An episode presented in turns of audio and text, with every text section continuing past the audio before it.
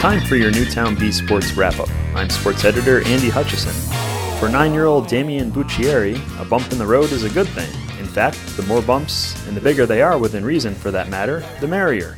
That's because the Newtown resident is a motocross racer who loves to catch air. He's been an off road motorcycle enthusiast during the past four years and has come a long way since he first started tearing up his lawn.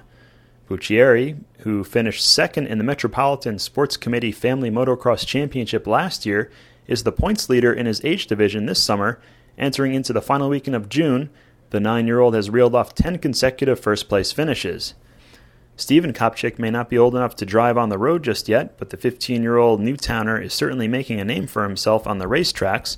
Kopcik drives too fast for the road anyway, he averages around 80 miles per hour on the track. On June 19th, Kopcik earned his first Waterford Speedbowl race victory. 11 year old Ryan Tanney is driven. The third generation go kart racer is excelling at the New York Oakland Valley Speedway and sits in second place in the junior stock division. The only way to catch up with these up and coming speedsters is by reading about them in the June 28th print edition of the paper or on the Bee Sports webpage.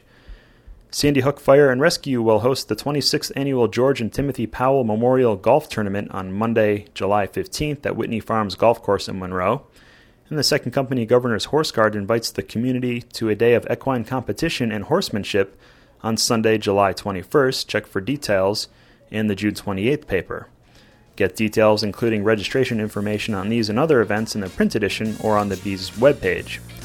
For more sports coverage, including game highlights and photos, along with horse dog and pet news featuring Barty McLennan's Doggone Etiquette column, open the print edition of The Bee.